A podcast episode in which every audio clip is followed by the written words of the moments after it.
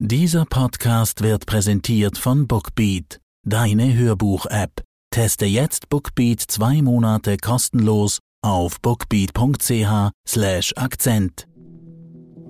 N Z Z Akzent.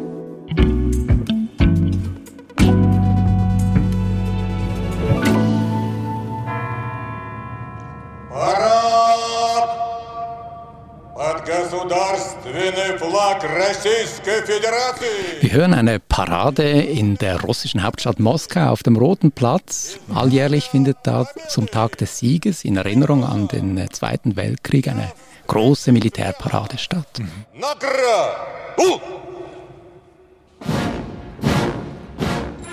Und da marschieren Soldaten aller möglichen Truppengattungen vorbei, aber eben auch Elitetruppen, und zu den Besten der Besten in Russland zählen die Luftlandetruppen.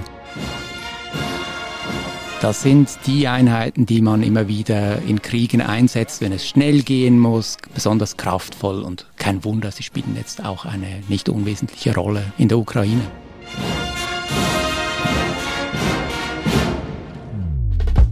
Von allen Truppen genießen die Luftlandesoldaten in Russland das höchste Prestige. Nun aber wird die bewunderte Elitetruppe im Ukraine-Krieg entzaubert, erklärt Andreas Rüsch.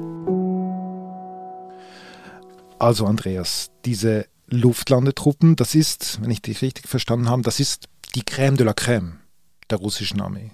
Absolut, diese Truppen werden immer wieder bei Auslandeinsätzen gebraucht. Ähm Vor gut zwanzig Jahren gab es diesen spektakulären Fall, als russische Luftlandetruppen handstreichartig den Flughafen von Pristina in Kosovo einnahmen. Später kamen sie immer wieder zum Einsatz in Georgien, auch schon früher in der Ukraine, mhm. in Syrien und so weiter.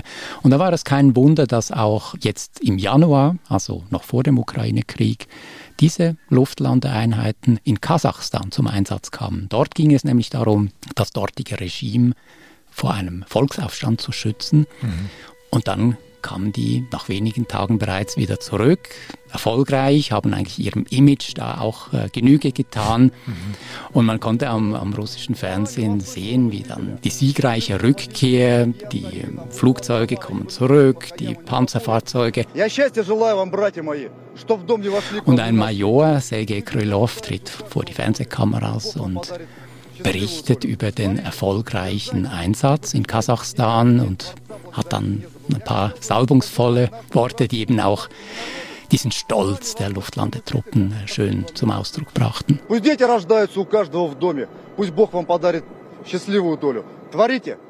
Und auf den Bildschirmen stand Mission erfüllt. Du hast bereits angedeutet, was macht denn dieses Ansehen so aus? Dieses Prestige hat einerseits eben mit diesen Auslandeinsätzen zu tun, aber auch mit dem ganzen Äußeren. Also das sind, im Russischen würde man sagen, krepki muzhiki, also das sind äh, Muskelprotze, die haben, äh, die zeigen das auch. Und äh, durchaus ja mit äh, stahlhartem Blick, stahlharten Kieferknochen und so weiter. So präsentieren sie sich auch an den Paraden. Mhm. Und du und, hast ein Propagandavideo mitgebracht.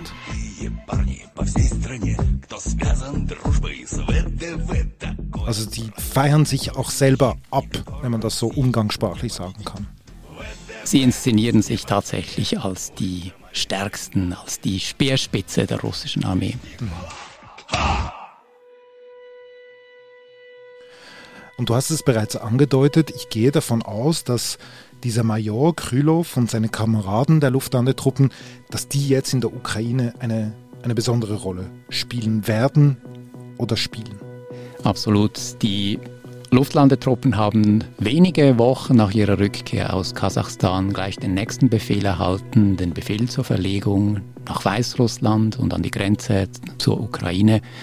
Und man hat ihnen eine Schlüsselrolle zugewiesen, nämlich die Aufgabe, quasi handstreichartig die Hauptstadt Kiew einzunehmen oder mindestens diese Einnahme vorzubereiten. Und dann geschieht, was wir ja am vierundzwanzigsten Februar alle miterleben konnten. Es tauchen aus dem Norden von Kiew plötzlich mehr als zwanzig Helikopter auf, Kampfhelikopter der Russen. Und darin ähm, sind eben solche Luftlandetruppen drin und sie haben die Aufgabe, den Flughafen Hostomel bei Kiew einzunehmen. Das ist ein äh, kleinerer Flughafen direkt vor den Toren der Stadt, damit eben auch strategisch sehr gut gelegen.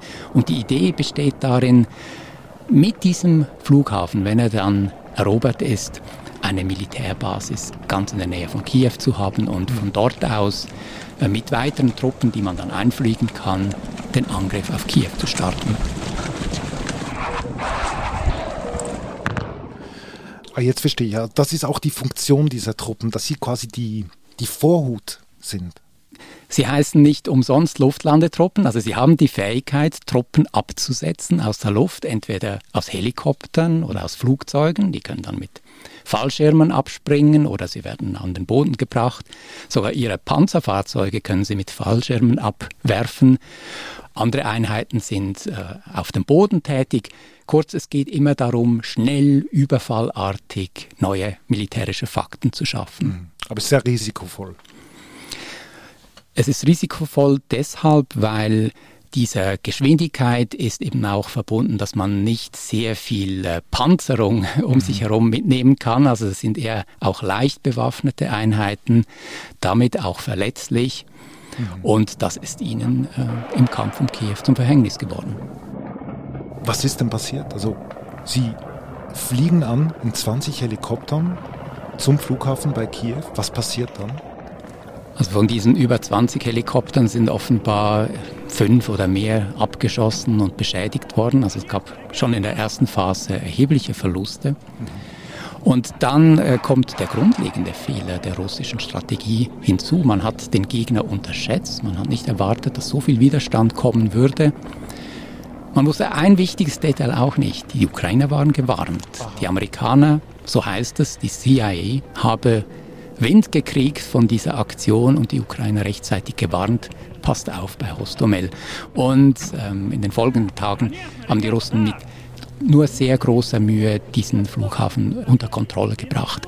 Aber als Folge dieser wochenlangen Kämpfe, die sich daneben hingezogen haben, ist der ursprüngliche Plan gescheitert, nämlich der Plan, diesen Flughafen als Basis zu nutzen, um dort russische Flugzeuge hineinzubringen. Mhm. Der Flughafen war offensichtlich auch zu stark beschädigt und die Gefahr von Abschüssen durch die Ukraine war zu groß, sodass die Russen diese Basis nicht nutzen konnten. Okay. Gleichzeitig wissen wir ja im Nachhinein, dass ja quasi ständig neue Soldaten von der russischen Armee ins Land hineingekommen sind. Was machen denn die anderen Angehörigen dieser Luftlandetruppe?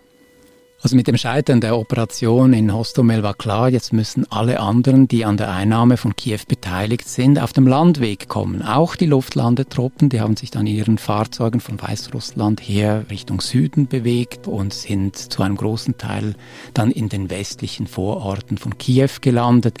Unter schweren Verlusten, also man sieht das jetzt auch in vielen Videos, in Bildern, zerstörte Fahrzeuge, weil man kennt diese Fahrzeuge, das ist ein eigener Typ von Schützenpanzern, den die Luftlandetruppen haben und äh, das sind sehr, sehr viele. Aber mehrere hundert, vielleicht einige tausend Angehörige der Luftlandetruppen haben es mindestens bis Butscha geschafft, also diesen Vorort westlich von Kiew, der zu trauriger Berühmtheit gekommen ist. Also die waren in Butscha, die Luftlandetruppen? Ja, neben anderen Truppen auch. Und durch diese Anwesenheit, ist klar, sind, stehen sie auch unter dem Verdacht, äh, an den dortigen Kriegsverbrechen teilgenommen zu haben. Wir sind gleich zurück. Die Hörbuch-App Bookbeat macht Hörbuchhören so leicht wie noch nie.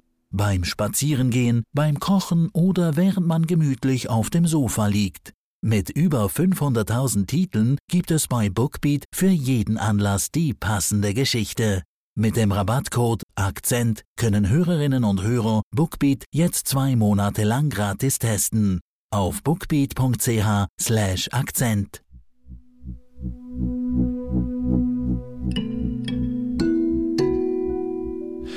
Was in Butscha geschehen ist, das haben wir gehört, gelesen. Weiß man denn, wie es militärisch lief für die Luftlandetruppen in Butscha?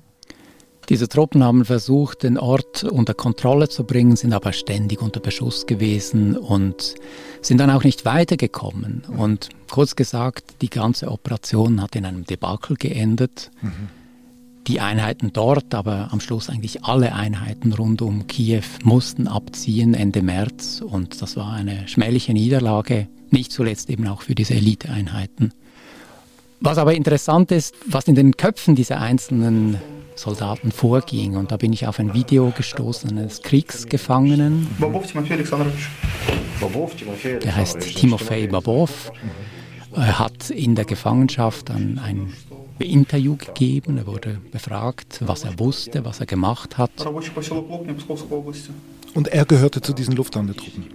Er war Mitglied eines Regiments der Luftlandetruppen und hat unter anderem erzählt, dass er daran beteiligt war, wie er Wohnungstüren aufgebrochen hat und dann Zivilisten in den Keller des Hauses gebracht hat. Also eine Beteiligung auch an diesen Misshandlungen von Zivilisten eigentlich zugegeben.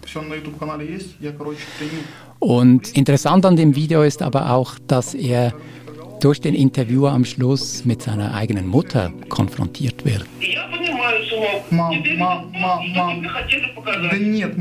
Aus dem Studio wird dann nach Russland angerufen und die Mutter nimmt den Hörer ab.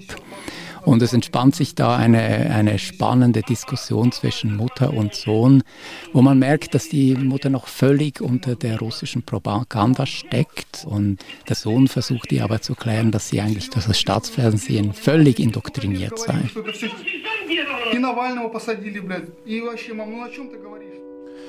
Also das ist ja interessant. Das ist natürlich ein Propagandavideo der Ukrainer und dennoch verrät es ganz viel über die Denkweise im Moment in Russland.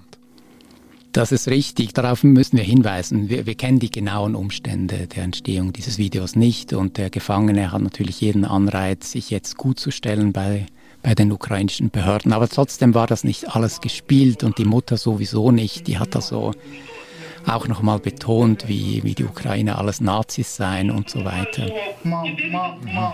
Der Sohn hat aber auch der Mutter gesagt, wir haben doch früher immer wieder darüber gesprochen und ich habe dir doch gesagt, das ist alles Propaganda. Fra- frag mal Vater, der, der ist doch ein vernünftiger Typ. Und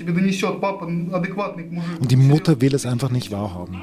Ja, aber das ist typisch. Wir, wir stellen ja fest, dass die große Mehrheit der russischen Bevölkerung, mindestens in Umfragen, wenn man denen glauben kann, hinter der Entscheidung zum Krieg steht. Immer noch, obwohl eigentlich so ein Debakel passiert, zum Beispiel eben von dieser verherrlichten Luftlandetruppe. Das Debakel ist in der russischen Öffentlichkeit gar nicht angekommen. Das wird tunlichst verheimlicht. Und wenn man auf den Internetseiten dieser Luftlandetruppen schaut, dann hat man das Gefühl, die seien immer noch dort. Da wurden erst vor kurzem noch Beiträge gepostet, wonach die Luftlandetruppen heroische Taten in der Region Butscha verüben.